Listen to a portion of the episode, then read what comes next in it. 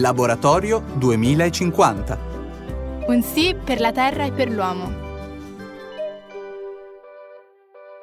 Quarta puntata di Laboratorio 2050, il podcast a cura di Natura Sì sulla sostenibilità. Sono Alessandro Isidoro Re e con me, come sapete ormai, c'è Celeste Righiricco. Ciao Celeste! Ciao Alessandro! Ma quindi questi ospiti speciali che hai annunciato la scorsa puntata? Eh dai, è arrivato il momento di svelarli. Parleremo infatti di sharing economy ed economia circolare con Francesca Forno, sociologa dell'Università di Trento, e Fabio Brescacin, il presidente fondatore di Ecor Natura Sì. Poi racconteremo la storia dell'azienda agricola Petrosino con Sabato Petrosino. Tu ci parlerai, Celeste, questa volta di grani antichi e eh, leggeremo infine un brano estratto dall'uomo che piantava alberi di Jean Genot. Ottimo, non vedo l'ora. Iniziamo! E allora cominciamo con Sharing Economy ed Economia Circolare. Invito con piacere Francesca Forno, sociologa dell'Università di Trento. Ciao Francesca. Ciao, grazie.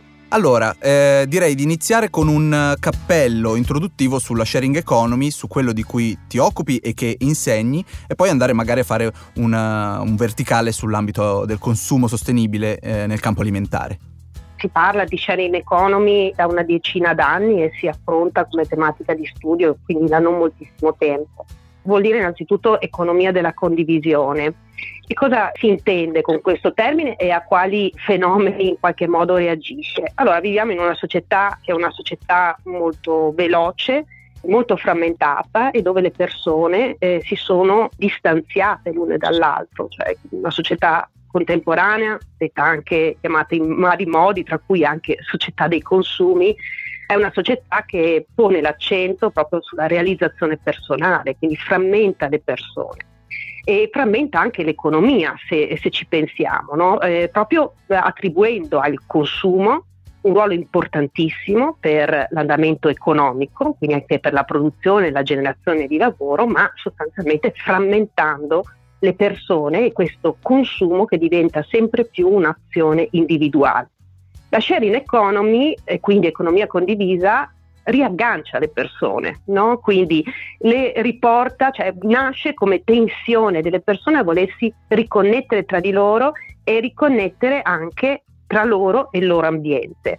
Economia della condivisione vuol dire tutte queste pratiche di, di scambio che abbiamo visto emergere eh, negli ultimi eh, appunto 10, vent'anni, prima diciamo fisicamente, un fenomeno molto importante che ho studiato molto per esempio nel campo alimentare, ma non solo, sono i gruppi d'acquisto solidale, no? persone che si riconnettono insieme per andare oltre a questa azione individuale del consumo, che poi è alla base del consumismo, quindi del super consumo, si mettono insieme per comprare assieme riconnettersi eh, con i produttori, quindi condivisione tra le persone, ma anche condivisione tra le persone e l'ambiente.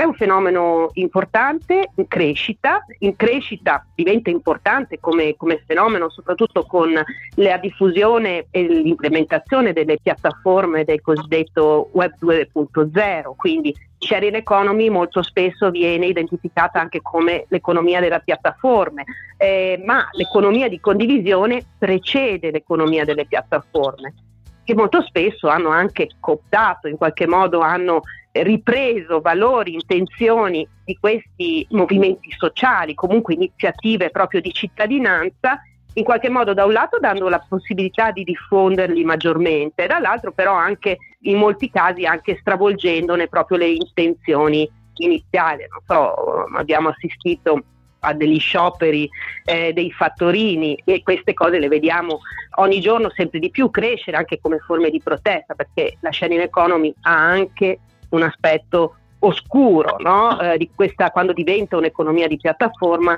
tende in qualche modo a concentrare invece di eh, diffondere come invece era, ehm, era nata no? quindi eh, la sharing economy quando viene catturata no? questa idea di condivisione viene catturata da alcuni global player, quindi attori globali, eh, tende a ricentralizzare quello che invece eh, le persone avevano decentralizzato, appunto con forme di scambio, di condivisione. Sì, questi rider che per esempio il sindacalista Abubakar Sumaoro secondo me definisce molto bene chiamandoli braccianti metropolitani, quindi purtroppo una, un'evoluzione anche eh, in economia di piattaforma con meno diritti, meno anche forse possibilità di, di, di controlli. E, tornando invece al concetto virtuoso di cui parlavi all'inizio di sharing economy e anche se vogliamo di, in qualche modo di economia circolare con dei progetti specifici di cui tra poco parleremo, mi piacerebbe molto uh, parlarne con una personalità speciale in questo campo e quindi è con grande piacere che chiamo sul, sul ring auricolare Fabio Brescaccin, presidente di Ecor Natura Sea, che si occupa di questi temi diciamolo da, da più di 30 anni. Ciao Fabio, grazie per essere qui con noi. Buongiorno a tutti grazie. Sentendo parlare Francesca, conosco perché ci ha visitato, ci siamo incontrati in questa nostra azienda agricola meravigliosa nel Molise, la Divaira, e sentendo parlare Francesca, la riflessione che vorrei fare è che cioè, l'economia è per sua natura condivisione. Noi non possiamo fare economia senza condividere. Condividiamo all'interno delle aziende con i nostri colleghi perché ognuno fa un lavoro e poi deve collegarsi col lavoro dell'altro. Condividiamo con i nostri fornitori, con i nostri produttori, con i nostri agricoltori e dobbiamo connetterci assolutamente, altrimenti che economia facciamo? E così con i nostri consumatori. Noi siamo immersi nell'economia ma l'economia in fondo è un prodotto giovane della società, siamo ancora un po' apprendisti e facciamo un po' di confusione, quindi l'economia è ancora un po' come dire primitiva, l'economia che come dire quella che stiamo vivendo egoistica, no? del profitto, come dire dove Adam Smith ha, ha predicato l'egoismo, però un'economia matura, un'economia sensata, un'economia per l'uomo futuro è pura condivisione tra gli uomini e anche con la natura, come diceva giustamente Francesca, cioè noi facciamo economia perché prendiamo i beni della terra, noi in particolare che ci compriamo nell'ambito alimentare, ma questo vale un po' per tutto il bene, no? il bene noi prendiamo la natura e dobbiamo condividere, scambiare questo bene con la natura, non prendere ma anche, ma anche, restituire, quindi nella sua sostanza, nella sua realtà, nella sua verità e non è un fatto morale, è un fatto tecnico, è un fatto prettamente economico-tecnico, tecnicamente la condivisione funziona, tecnicamente la condivisione come dire, è la forma matura e efficiente di economia e direi anche dal punto di vista eh, del profitto come conseguenza, non come fine ma come conseguenza. Quindi io credo che effettivamente dobbiamo portare a coscienza queste cose qua. Come dire, il consumatore è comunque legato a un produttore. Quando io compro, non so, un, un maglione o compro una macchina o compro un pezzo di pane, io comunque co- ho condiviso, come dire, col, mio, con chi lo ha fatto condivido del denaro, io mi sono procurato, lui condivide il suo sforzo, quindi non è teoria questa, è pratica, bisogna viverlo nel cuore, viverlo come impulso quasi spirituale di formazione delle aziende, di, come dire, di filosofia aziendale. E questo porta anche a business, perché non è che l'etica economica è inefficiente o è perdente, è vincente, questa filosofia appunto di cui parlavi, come la applicate, come la mettete a terra con alcuni progetti, se ci puoi raccontare qualcosa? Guardate, per noi la cosa più importante è la produzione agricola. Noi siamo nati per sostenere l'agricoltura, siamo nati per curare la terra, per sostenere gli agricoltori che curano la terra e per dare un cibo sano ai nostri consumatori. Vogliamo uscire da un concetto di mercato, quindi i nostri agricoltori sono nostri fratelli, sono nostri partner, con loro facciamo dei programmi di produzione, stabiliamo dei prezzi ex ante, cerchiamo di sostenerli in tutti i modi possibili e immaginabili e quindi per noi quello che chiamiamo insomma, l'attività agricola, il progetto agricolo è il cuore veramente della nostra azienda. Eh, adesso per esempio un progetto nuovo, ve lo dico ma solo per condividere, chiamiamo così, così per natura, vogliamo che tutti i prodotti che la terra produce vadano venduti e non vadano sprecati. Quindi abbiamo messo in atto questo cosa che sta ancora partendo, abbiamo un cambio di mentalità che voi sapete in campagna la terra produce il bello e il brutto, il piccolo e il grande e noi siamo stati abituati purtroppo da questione consumistica a scegliere solo le cose belle, invece vogliamo scegliere le cose vere e quindi in qualche modo questo vuol dire dare un, qualche, un sostegno maggiore agli agricoltori e anche permettere al consumatore di prendere un prodotto che magari non è perfetto o non è standardizzato, come dire, esteticamente, ma è altrettanto buono e altrettanto sano.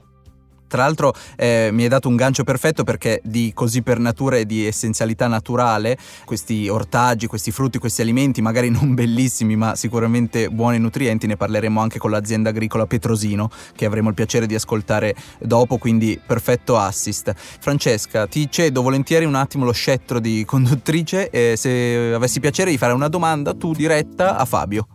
Molto volentieri, ho ascoltato um, con grande interesse Fabio e tra l'altro mi trovo molto d'accordo con questa idea, molto spesso pensiamo che il consumo sia un atto individuale, mentre quello che ci dici è quello che praticano eh, chi ha questa idea di economia della condivisione mette in evidenza che il consumo è comunque sempre relazionale, solo che ti puoi relazionare bene, quindi facendo del bene, sostenendo un'economia di giustizia e dall'altra parte sostenendo invece un'economia di ingiustizia. Quindi noi abbiamo come consumatori, come cittadini, abbiamo una leva molto molto importante che è quella del consumo per cambiare le cose. Pensi che Natura Sì abbia appreso qualcosa eh, da queste forme, diciamo, spontanee? Eh, perché Natura Sì è una realtà antica, cioè insomma è stato quasi un pioniere, no?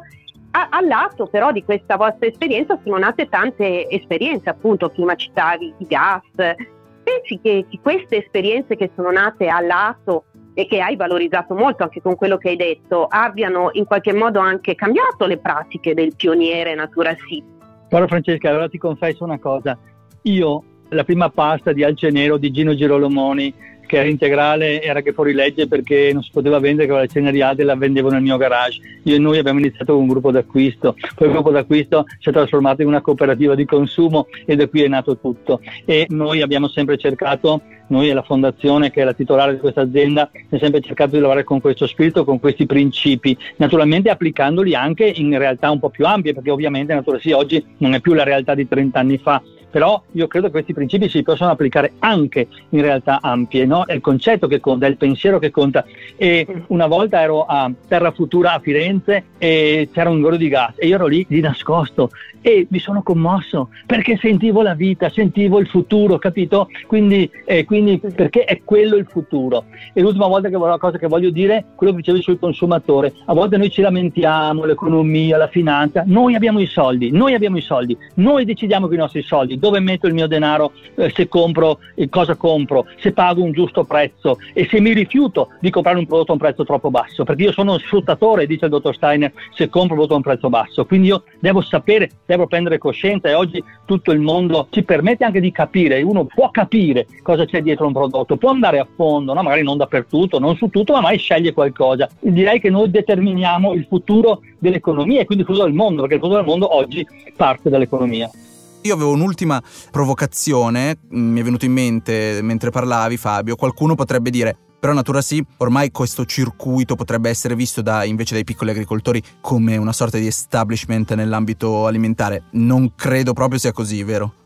Niente di più sbagliato, nel senso che è chiaro che noi abbiamo dei produttori a livello nazionale, poi l'azienda che ha visitato Francesca sono 600 ettari nel Molise, come dire, in Molise non se li mangia nessuno i prodotti o solo pochissime persone, quindi dobbiamo trovare il modo di mandarli eh, nelle città, insomma mandarli a Milano, mandarli a Bologna, mandarli a Roma, però eh, stiamo sostenendo sempre più i piccoli produttori e noi vogliamo sempre di più che ogni negozio, il nostro negozio abbia a sé, attorno a sé, uno, due, tre, quattro piccoli produttori locali che forniscono il locale a chilometro zero, naturalmente controllati, che devono essere bio, devono essere insomma produttori sicuri. Un consumatore chiede prodotto locale, chiede prodotto a chilometro zero, chiede di avere un rapporto più diretto con il produttore. Quindi noi lo facciamo con le aziende grandi, eh. ogni anno organizziamo le porte aperte e quindi invitiamo le nostre persone nelle nostre aziende, quindi siamo contenti che un milanese venga nel Molise o venga alla San Michele o vada alle Cascine Orsine dove noi facciamo le cose, però insomma c'è una, una relazione locale molto meglio. Vi ringrazio tantissimo Francesca Forno, sociologa dell'Università di Trento e Fabio Brescacin, presidente di Ecor Natura Sì. Spero di risentirvi presto. Un abbraccio, grazie mille.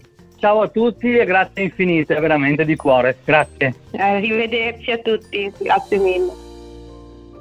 Ed è giunto il momento della storia di un'azienda agricola, questa volta parliamo dell'azienda agricola Petrosino con il suo fondatore Sabato Petrosino. Parleremo tra l'altro di qualcosa che è emerso già nella chiacchierata con eh, Fabio Brescacin, così per natura, questi frutti, questi ortaggi un po' stortignaccoli che rispondono più al senso del vero che al senso del bello ed è una cosa molto importante soprattutto per i produttori agricoli come Sabato. Ciao Sabato e grazie per essere qui con noi. Buongiorno, buongiorno a tutti. Mi chiamo Sabato Petrosino e sono il titolare dell'azienda agricola di famiglia eh, tramandata dal nonno Sabato. Eh, l'azienda si trova in, uh, in Eboli, in provincia di Salerno, nella piana del Sele. Eh, l'azienda si estende su una superficie di 10 ettari, coltivati a frutteti, una parte coltivata a olive e la restante parte a ortaggi, Benissimo, un primo quadro generale. Io so che eh, però tu hai ereditato questa azienda agricola da, da, tuo nonno, che si chiamava tra l'altro anche lui eh, Sabato, questo bellissimo nome, solo che al tempo non era biologica la vostra azienda. Come è avvenuta questa transizione?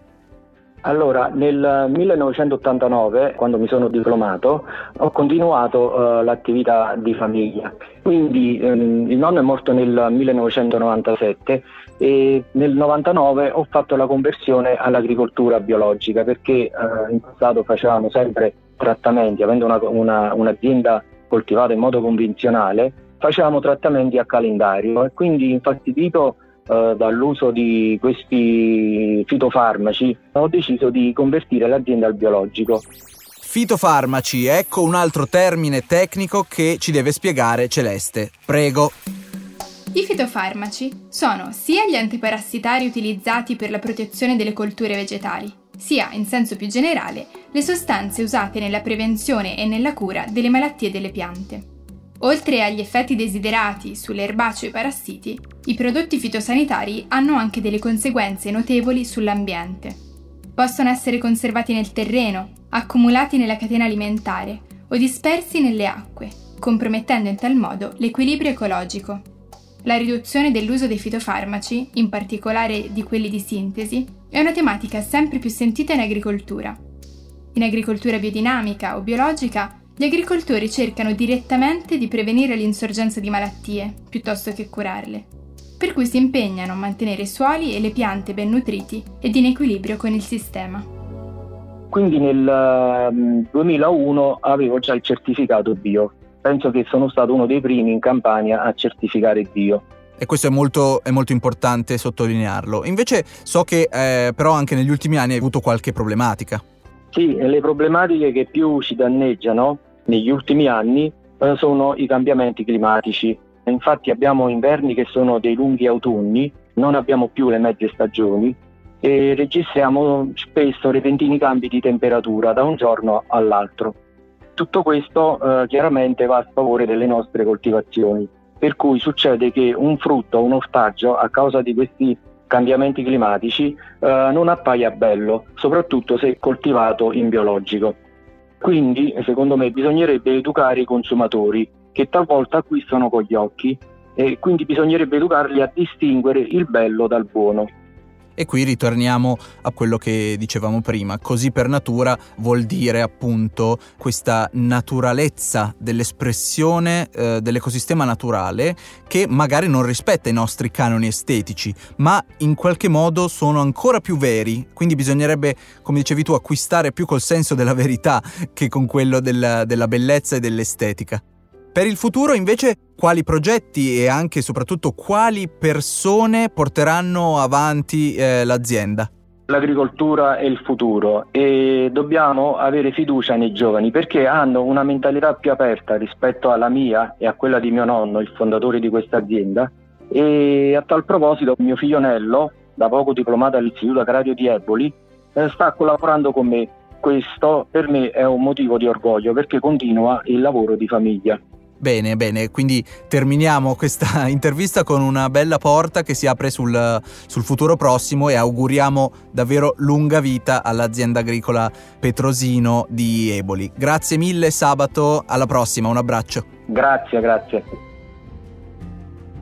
E a proposito di agricoltura e alimentazione naturale, come ogni puntata parliamo di un alimento, questa volta del grano antico o meglio dei grani antichi con Celeste. I grani antichi sono tutte quelle varietà che venivano coltivate prima che si iniziasse a selezionare i grani per fini industriali, approssimativamente a partire dagli anni 60. I grani moderni sono stati selezionati per rispondere alle esigenze dell'industria alimentare che ha bisogno di farine forti, dall'alto indice di glutine, che possano essere lavorate velocemente e ad alte temperature per accorciare i processi produttivi. Queste nuove varietà sono molto più produttive e resistenti delle varietà antiche Tuttavia, data la loro specificità, hanno perso geni che gli permettono di adattarsi a nuove situazioni ambientali avverse. Inoltre, il loro elevato indice di glutine potrebbe aver aumentato la frequenza dell'insorgenza di intolleranza. È quindi importante conservare i grani antichi, che per quanto abbiano una resa minore, sono più salutari, più nutrienti, più saporiti e più digeribili, dato il loro indice di glutine più basso. Tra i grani antichi più conosciuti ci sono il farro monococco e di cocco, il grano duro senatore Cappelli e Nord Italia il grano tenero Gentil Rosso, che è stata la varietà di grano più coltivata in Italia dagli inizi del Novecento. Vi invito dunque a assaggiarli, è possibile trovarli sotto forma di farine, pane e pasta e gustare finalmente sapori più intensi ed autentici, oltre che ottenere un beneficio per la vostra salute e digestione. Siamo arrivati al momento letterario, rimaniamo però nell'ambito naturale, passiamo dal grano agli alberi. Celeste infatti ci leggerà un brano estratto da L'uomo che piantava alberi di Jean Genot. Da tre anni piantava alberi in quella solitudine. Ne aveva piantati centomila. Di centomila ne erano spuntati ventimila. Di quei ventimila contava di perderne ancora la metà, a causa dei roditori o di tutto quel che c'è di imprevedibile nei disegni della provvidenza. Restavano diecimila querce che sarebbero cresciute in quel posto dove prima non c'era nulla. Fu a quel momento che mi interessai dell'età di quell'uomo. Aveva evidentemente più di 50 anni. 55, mi disse lui. Si chiamava Elzéard Bouffier. Aveva posseduto una fattoria in pianura. Aveva vissuto la sua vita. Aveva perso il figlio unico, poi la moglie. S'era ritirato nella solitudine dove trovava piacere a vivere lentamente, con le pecore e il cane. Aveva pensato che quel paese sarebbe morto per mancanza d'alberi. Aggiunse che, non avendo altre occupazioni più importanti, s'era risolto a rimediare a quello stato di cose.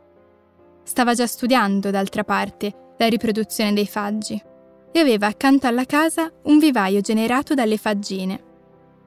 I soggetti, che aveva protetto dalle pecore con una barriera di rete metallica, erano di grande bellezza. Pensava inoltre alle betulle, per i terreni dove, mi diceva, una certa umidità dormiva a qualche metro dalla superficie del suolo. Bouffier aveva piantato un anno più di 10.000 aceri. Morirono tutti. L'anno dopo abbandonò gli aceri per riprendere i faggi che riuscirono ancora meglio delle querce.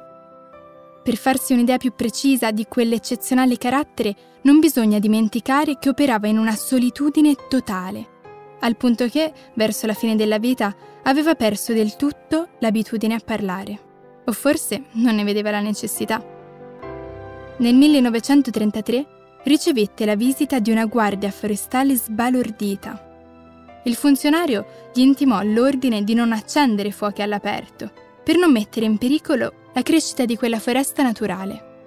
Era la prima volta, gli spiegò a quell'uomo ingenuo, che si vedeva una foresta spuntare da sola. A quell'epoca, Bouffier andava a piantare faggi a 12 km da casa. Per evitare il viaggio di andata e ritorno, stava considerando la possibilità di costruirsi una casupola di pietra sul luogo stesso dove piantava. Ciò che fece l'anno seguente. Nel 1935 una vera e propria delegazione governativa venne ad esaminare la foresta naturale. C'erano un pezzo grosso delle acque foreste, un deputato, dei tecnici. Fu deciso di fare qualcosa e fortunatamente non si fece nulla, tranne l'unica cosa utile, mettere la foresta sotto la tutela dello Stato e proibire che si venisse a farne carbone, perché era impossibile non restare soggiogati dalla bellezza di quei giovani alberi in piena salute. Esercitò il proprio potere di seduzione persino sul deputato. E anche per questa puntata purtroppo siamo giunti quasi alla fine, abbiamo parlato di sharing economy con una bella intervista eh, doppia a 360 gradi con Francesca Forno, sociologa dell'Università di Trento e Fabio Brescaccin, presidente di Ecor Natura Sì. È stato molto interessante, vero Celeste? Sì, assolutamente. Tra l'altro, se avete altri argomenti da proporre per le prossime puntate, scriveteci a podcast.it. E se invece siete curiosi di sapere di che cosa parleremo nella prossima puntata, beh, è molto molto semplice, non vi resta che continuare a seguire Laboratorio 2050. Un abbraccio, ciao! Ciao!